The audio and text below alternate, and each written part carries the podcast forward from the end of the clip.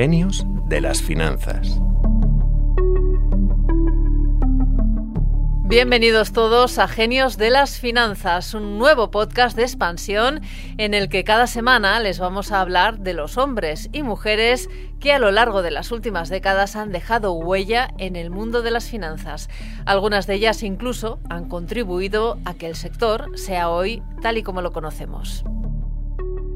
Arrancamos con Benjamin Graham. Fue el padre de la inversión en valor, un tipo de inversión sosegada y ajena al frenesí especulativo. Soy Amaya Ormaichea y en este viaje me acompañan Clara Ruiz de Gauna, redactora jefe de Expansión y autora de la saga semanal sobre personajes financieros que publica Expansión, y Antonio Santamaría, redactor de Expansión especializado en mercados. Hola Maya, ¿qué tal? ¿Qué tal, Maya? Clara, cuéntanos por qué es tan relevante la figura de Benjamin Graham en la historia de las finanzas.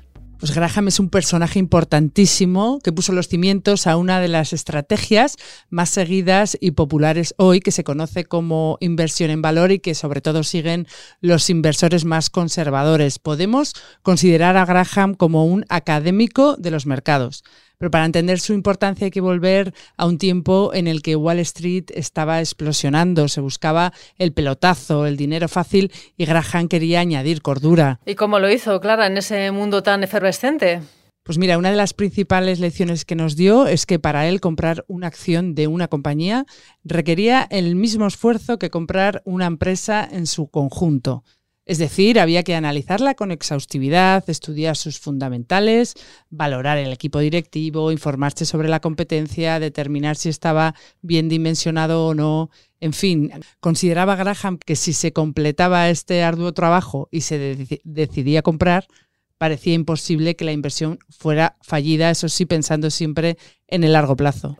O sea que tenía un método absolutamente científico y muy, concreto y muy específico. Antonio, Graham comenzó su carrera en el Nueva York de la primera parte del siglo XX. Vamos a poner un poco de contexto.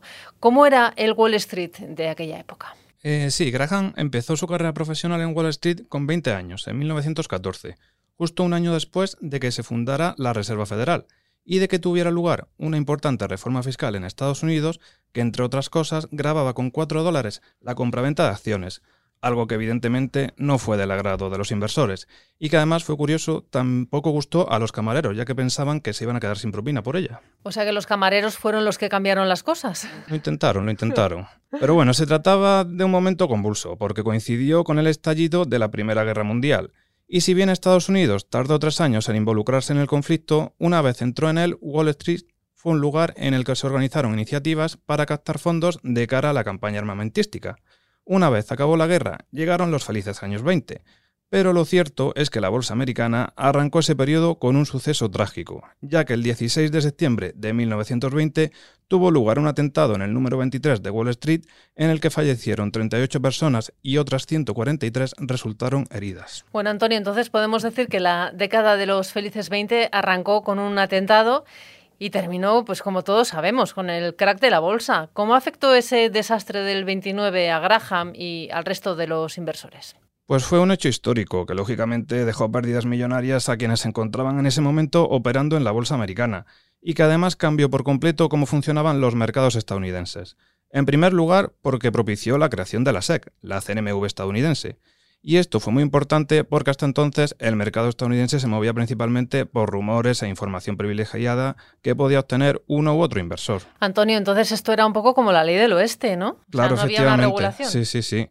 Pero bueno, a partir de la fundación de esta institución se empezaron a establecer normas sobre la información que debían ofrecer las empresas a los inversores. Y por otra parte, se impulsó una férrea regulación para evitar otro desplome bursátil de tal magnitud. Entre 1946 y 1947, por ejemplo, no se podía comprar acciones con dinero obtenido de un préstamo. Si un inversor particular tenía 100.000 dólares en su cuenta, era el dinero que podía invertir en renta variable. No podía endeudarse adquiriendo una participación valorada en 150.000 dólares. Sí, y es ahí en esa época cuando Graham empezó a despuntar como gran inversor. En 1948, por ejemplo, compró el 50% de la aseguradora Geico por 712 mil dólares, que fue de largo su inversión más rentable, ya que apenas dos décadas después ya se valoraba en 400 millones de dólares. Madre mía, Antonio, ¿y cómo funcionaba entonces el sector de las finanzas en Wall Street? Porque ya hemos dicho que había muchos obstáculos y uno de los principales es que no te podías endeudar eh, para invertir. Era entonces muy distinto del que conocemos ahora, ¿no? Sí, era un mundo completamente diferente, porque como el propio Graham dijo en una ocasión, se trataba de un juego de caballeros, en el que había reglas no escritas para facilitar la vida a los grandes inversores. Estas principalmente consistían en que nadie cazaba en el coto del otro, nadie adquiría una participación relevante en una compañía que tenía en su accionariado a otro gran inversor, y por otra parte se era más benévolo con los consejos de administración de las empresas, o al menos eso es lo que pensaba Graham, que fue uno de los primeros accionistas activistas en Wall Street. Accionista activista. Hoy eh, es un concepto que estamos muy acostumbrados a escuchar clara eh, en la información financiera de hoy, en los mercados de hoy hay muchos inversores activistas, pero imagino que en aquella época fue algo completamente novedoso. Sí, eso es. La bolsa no era ni de lejos, como hoy en día, donde los accionistas minoritarios tienen mucho que decir y lo dicen. En aquella época como decía Antonio, unos cuantos controlaban los mercados y decidían las estrategias sin pisarse el terreno, pero Graham quería cambiar eso. Para él, todos los accionistas debían beneficiarse de las ganancias de la compañía, no solo unos pocos, así que abogaba por el reparto de dividendos entre todos. Era un firme creyente del poder de los minoritarios en una visión totalmente visionaria y que hoy tenemos muy clara. Y esa filosofía, esa ideología clara le llevó a, mantener una batalla muy dura contra una de las principales familias de, de la época, ¿no? Sí, así es. Lo, tenía tan claro que se enfrentó con la familia Rockefeller a través de Northern Pipeline. Consideraba Graham que esta empresa tenía activos infravalorados, así que compró acciones suficientes como para lograr que el gigante de la energía acabara repartiendo esos bienes entre los accionistas. Fue de hecho uno de los primeros casos de activismo que se registraron en Wall Street. Eh, Clara, eh, Graham no solo se dedicó al mundo de las inversiones, sino que también tuvo una faceta académica y transmitió sus enseñanzas a gurús muy conocidos hoy como Warren Buffett. Eh, ¿Siguen vigentes sus enseñanzas en el sector financiero en este 2023 y cuál ha sido el legado de Graham? Sí, siguen plenamente vigentes y es importantísimo ponerlas de relieve, especialmente ahora que está en estos momentos tan convulsos en los mercados. ¿no? Graham consideraba que la filosofía de invertir en empresas infravaloradas pero bien gestionadas y con potencial era infalible frente a la volatilidad y el capricho de lo que él llamaba el señor mercado y que consideraba que era una figura muy caprichosa y voluble. Esta fue la estrategia que se llamó inversión en valor y que generó miles de seguidores que se hicieron ricos siguiendo sus enseñanzas.